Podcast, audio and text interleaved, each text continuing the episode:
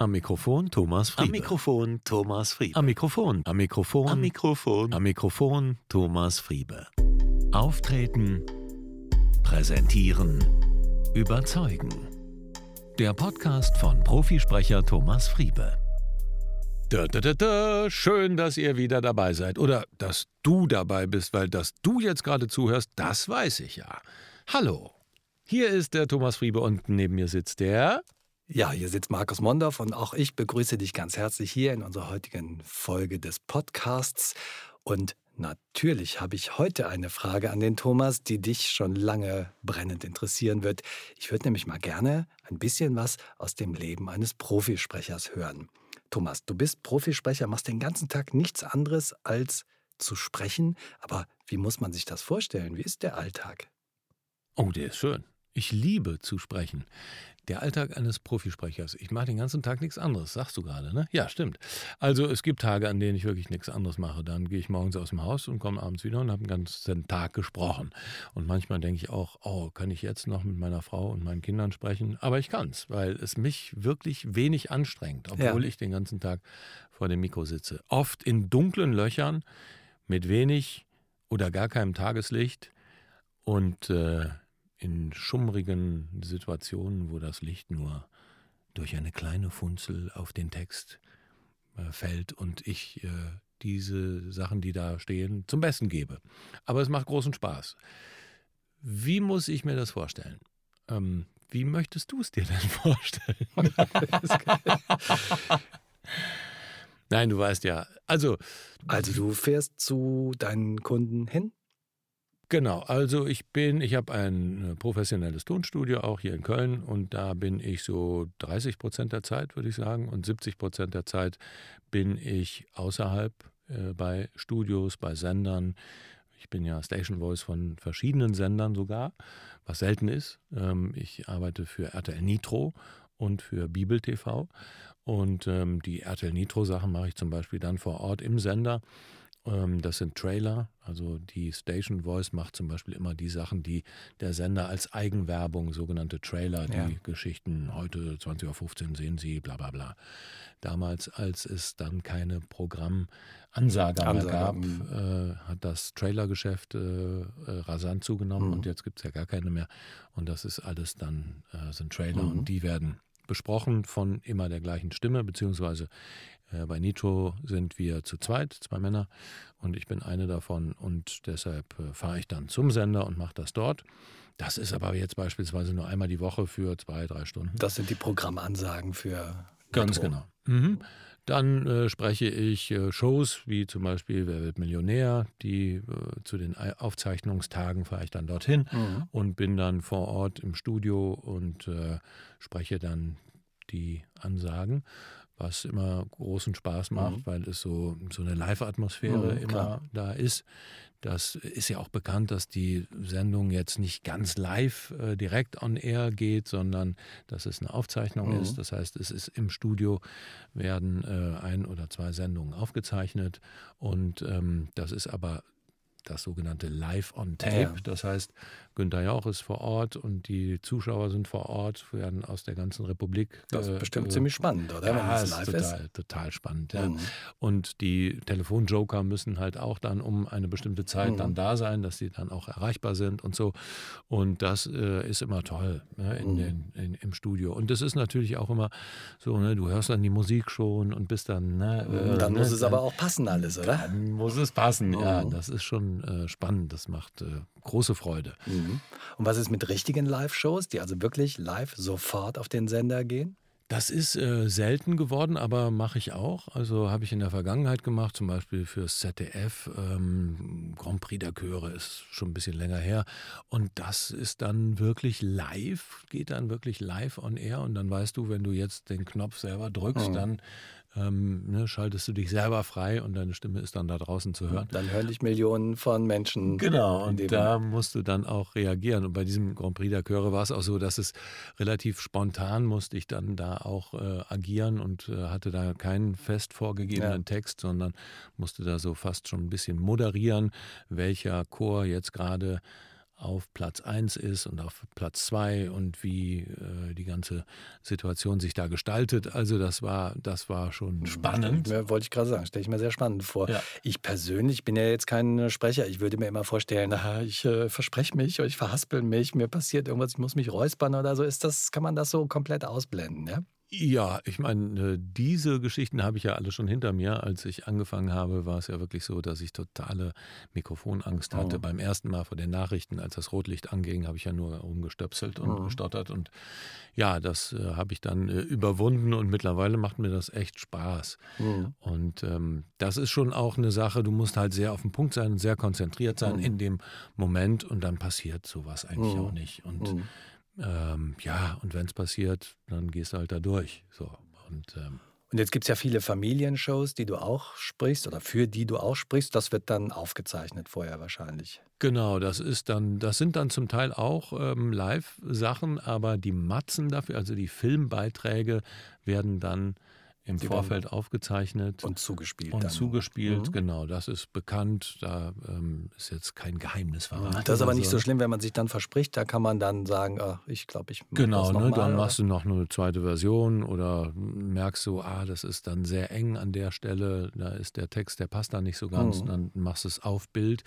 Und gerade Fernsehsprechen hat viel mit Handwerk zu tun. Ja. Du hast praktisch das Bild, du hast den Text vor dir, du hast einen sogenannten Timecode, der rennt durchs Bild also der ist eingeblendet auf dem Bildschirm und das ist die Zeit, deiner, die da läuft dann. Die Zeit, mhm. genau, die Zeit, die, die runterläuft und die Sekunden äh, stehen dann auch auf deinem Text und dann musst du halt immer gucken, ne? bei 13 Sekunden fängst du den Satz an und der muss bei 17 zu Ende sein und dann ist bei 22 mhm. der nächste und so und dann musst du den vielleicht den O-Ton abwarten, also das, was dann jemand sagt. Ähm, und dann musst du da genau rein und manchmal ist es auch so eine Art Interaktion, mhm. dass du so, ein, so was Dialogisches machst. Das ist zum Beispiel aktuell bei der Show Das große Backen. Das ist ganz nett, da reagiere ich dann so im Kontext mit den Kandidaten, die dann so gegeneinander geschnitten werden und da muss ich das so ein bisschen kommentieren mhm. zum Teil.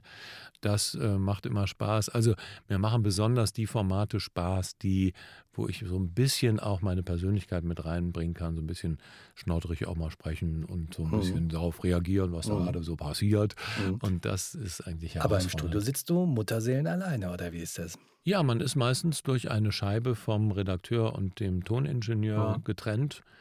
Oder zum Teil ist es auch so, dass ähm, äh, in Berlin der Redakteur oder die Redaktion sitzt und ich äh, bei mir im Studio sitze und dann per Leitung äh, mhm. einfach das Ganze aufgenommen wird. Ich sehe dann den Film auf meinem Monitor, der dann eingespielt wird, beispielsweise aus Berlin und ähm, ich das gleiche dann mache, aber dass der Redakteur dann eben ja. nicht einen Meter entfernt, sondern 1000 Kilometer oder ich weiß nicht, nach Berlin von Köln sind es. nicht ganz 600, 600 wahrscheinlich. Ne? ne? Kilometer. Genau. Und der Redakteur sagt dann, ja, ist gut oder sagt dann, ne, machen Sie nochmal oder der gibt dann Anleitung. Genau, ja, genau. Und ähm, oft ist es auch so, ich habe den Kopfhörer auf und höre dann sehr genau selber und wenn mir irgendwas nicht gefallen hat, dann sage ich, ach, den machen wir vielleicht nochmal. Manchmal ist da gar nicht selten, ne, dass der Redakteur, ach nee, warum? Aber da ja, irgendwie habe ich da so ein, ne, oft ist es so eine Gefühlssache, dass man dann Sachen auch nochmal anders betont, wenn man sie das zweite Mal macht. Ich kriege die Texte im Vorfeld meistens mhm. und dann äh, mache ich das.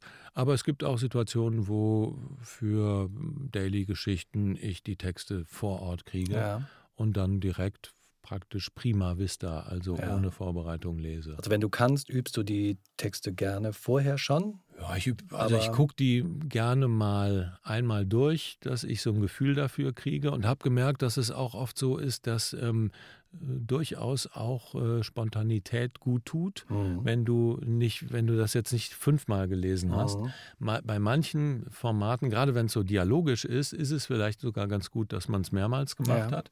Bei anderen ist es gut, wenn du dich echt konzentrierst, weil du weißt, okay, das sind jetzt ähm, Texte, die du noch nicht so voll äh, verinnerlicht hast. Mhm dann ist die Konzentration noch stärker und dann bin ich auch noch präsenter. Mhm. Und das merke ich oft auch, wenn ich mir die Sachen nachher nochmal anhöre, mhm. dass das äh, eine Qualität hat, die dann vielleicht auch nochmal ganz mhm. gut ist. Jetzt hast du ja eine große Fangemeinde, vor allen Dingen bei den Computerspielen. Da bist du ja bei ein paar Rollen gesetzt und erscheinst immer wieder. Und ich weiß ja, dass es Zuschriften gibt von Fans, die das dann sehr genau beobachten, Ja, wie du ja. deine Rolle da ausführst. Ist das ein Bereich, der dir auch Freude macht, dass äh, Computerspiele sprechen? Ja, das macht mir dann Freude, wenn du wirklich einer Figur so, eine eigen, so einen eigenen Charakter geben kannst. Und das macht dann echt Spaß. Äh, bei Call of Duty ist das äh, Edward Richtofen gewesen. Ähm, der war so ganz schräg, ne? so ein ganz schräger Wissenschaftler. Und der, ich komme, ich komme, dich zu holen. Ja, und dann jetzt schon Angst hier im Studio. schäl ich die Seele aus deinem Leibchen. Also so total, wo du so denkst, wow. Aber das, äh, doch, doch, das macht äh, großen Spaß. ja. Mhm, das kann Also, ich mir vorstellen. Je mehr ich spielen kann, desto äh, größer Das ist ja Spaß. dann auch im Grunde genommen wie Schauspielen, oder? Genau, das ist so, da hast du dann auf dem Ohr das Original, meistens den Amerikaner. Mhm. Und äh, das wird dir zugespielt, dann weißt du ungefähr, welche Schnelligkeit und welchen Duktus er hat. Mhm. Und oft musst du es dann genauso treffen, auch mit den Pausen. Ähm, zum Teil ist das auch visuell. Du siehst auf dem Bildschirm dann praktisch den, die Amplitude des Amerikaners. Der dann Amplitude heißt die Lautstärke oder? Genau, die, genau, die, das wird grafisch dargestellt, Mhm. wie er gesprochen hat. Also du siehst kein Bild in dem Sinne, sondern sie- siehst auf dem Monitor nur, was man so kennt Mhm. von diesen äh, Peaks. Ne? Dann geht es hoch und runter und dann ist eine kleine Pause, wenn er nicht spricht. Ah, und dann, dann siehst du, wieder an. wie du das. Und das heißt, dann siehst du, okay, das ist jetzt ein 15 Sekunden oder 16 Sekunden Take, das ist mein Text und dann muss ich den da reinbringen. An der Stelle macht er die Pause, dann musst du halt gucken, dass du Mhm. genau vor der Pause fertig bist, um dann da wieder reinzusetzen, dass es sich auch so anhört. Das hat auch viel mit Handwerk zu tun. Ja, das Und das ähm, ist aber eine, immer eine spannende äh, Arbeit, dann eben dieses Handwerkliche mit dem Künstlerischen zu verbinden. Und das ah, macht einfach großen Spaß. Mhm. Ja, das kann ich mir vorstellen. Handwerklich ist es wahrscheinlich auch, wenn du Werbung sprichst oder Produktfilme oder da gibt es ja wahrscheinlich Genau. Sprecher viele Sachen. Menge. Und das ist ganz schön, dass ich da eine sehr breite Bandbreite habe, auch so im Alltäglichen. Ne? Du weißt das ja, du koordinierst ja viele Ter Mhm. Termine. Und ähm, das ist natürlich angenehm, dass ich dann hier in- auch in meinem eigenen Studio arbeiten Mhm. kann. Mit dem Sven, den wir mal durch diese Scheibe grüßen. Hallöchen.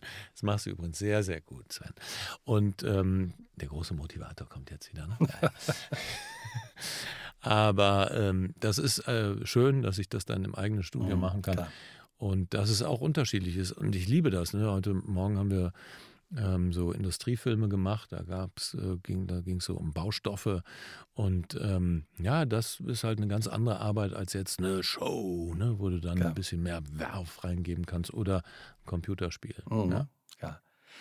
Ja. Für mich war das total interessant, das zu hören, obwohl wir ja jetzt auch schon einige Jahre zusammen arbeiten. Aber ich bin natürlich selten dabei, wenn du in Kabinen in, bei Produktionsfirmen sitzt.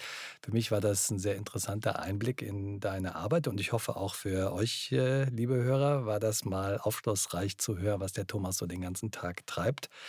Ähm, ja, Hast du noch irgendwas, was du sagen möchtest, was dir besonders liegt oder was äh, den Beruf des Sprechers so faszinierend macht für dich? Ein Schlusswort? Ja, ich finde es schon toll, dass du nur mit deiner Stimme agieren Mhm. kannst und nur mit deiner Stimme die Emotionen rüberbringen kannst. Äh, Das ist schon echt spannend. Mhm. Ich habe ja auch vor der Kamera schon gearbeitet, aber ich kehre doch immer wieder lieber Mhm. hinter das Mikrofon zurück, weil es einfach, ja, das ist äh, so mein Metier und das Mhm. liebe ich. Und das ist natürlich hier zum Beispiel im Podcast eine ganz andere Arbeit Mhm. Klar. Weil ich hier auch dann doch eher, wenn ich den mal wieder anhöre, denke, boah, da bist du irgendwie viel schnoddriger als Mm, ja, jetzt klar. äh, ne, in der distinguierten Art, die du Mm. als Sprecher von dem Mikrofon brauchst. Ja, klar. Ja, ich hoffe, das war interessant für euch und ihr habt da, wie gesagt, einen kleinen Einblick bekommen. Und wenn ihr jetzt auch unbedingt alle Sprecher werden wollt, dann ruft uns bloß nicht an, weil wir haben ja den Thomas.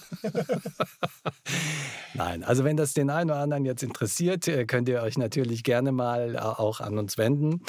Ähm, vielleicht haben wir den einen oder anderen Tipp für euch. Ähm, ansonsten hoffen wir, dass euch diese Folge gefallen hat und freuen uns, wenn ihr auch beim nächsten Mal wieder einschaltet. Und äh, Ja, mehr Infos gibt's auf thomasfriebe.com genau.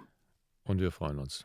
Also, dann bis bald. Tschüss. Alles Liebe, euer Markus Mondorf. und Thomas Friebe. Reimt sich das noch mit dem Markus Mondorf dazwischen? Ach, Ja, ist bestimmt. ein Stapelreim. Ja.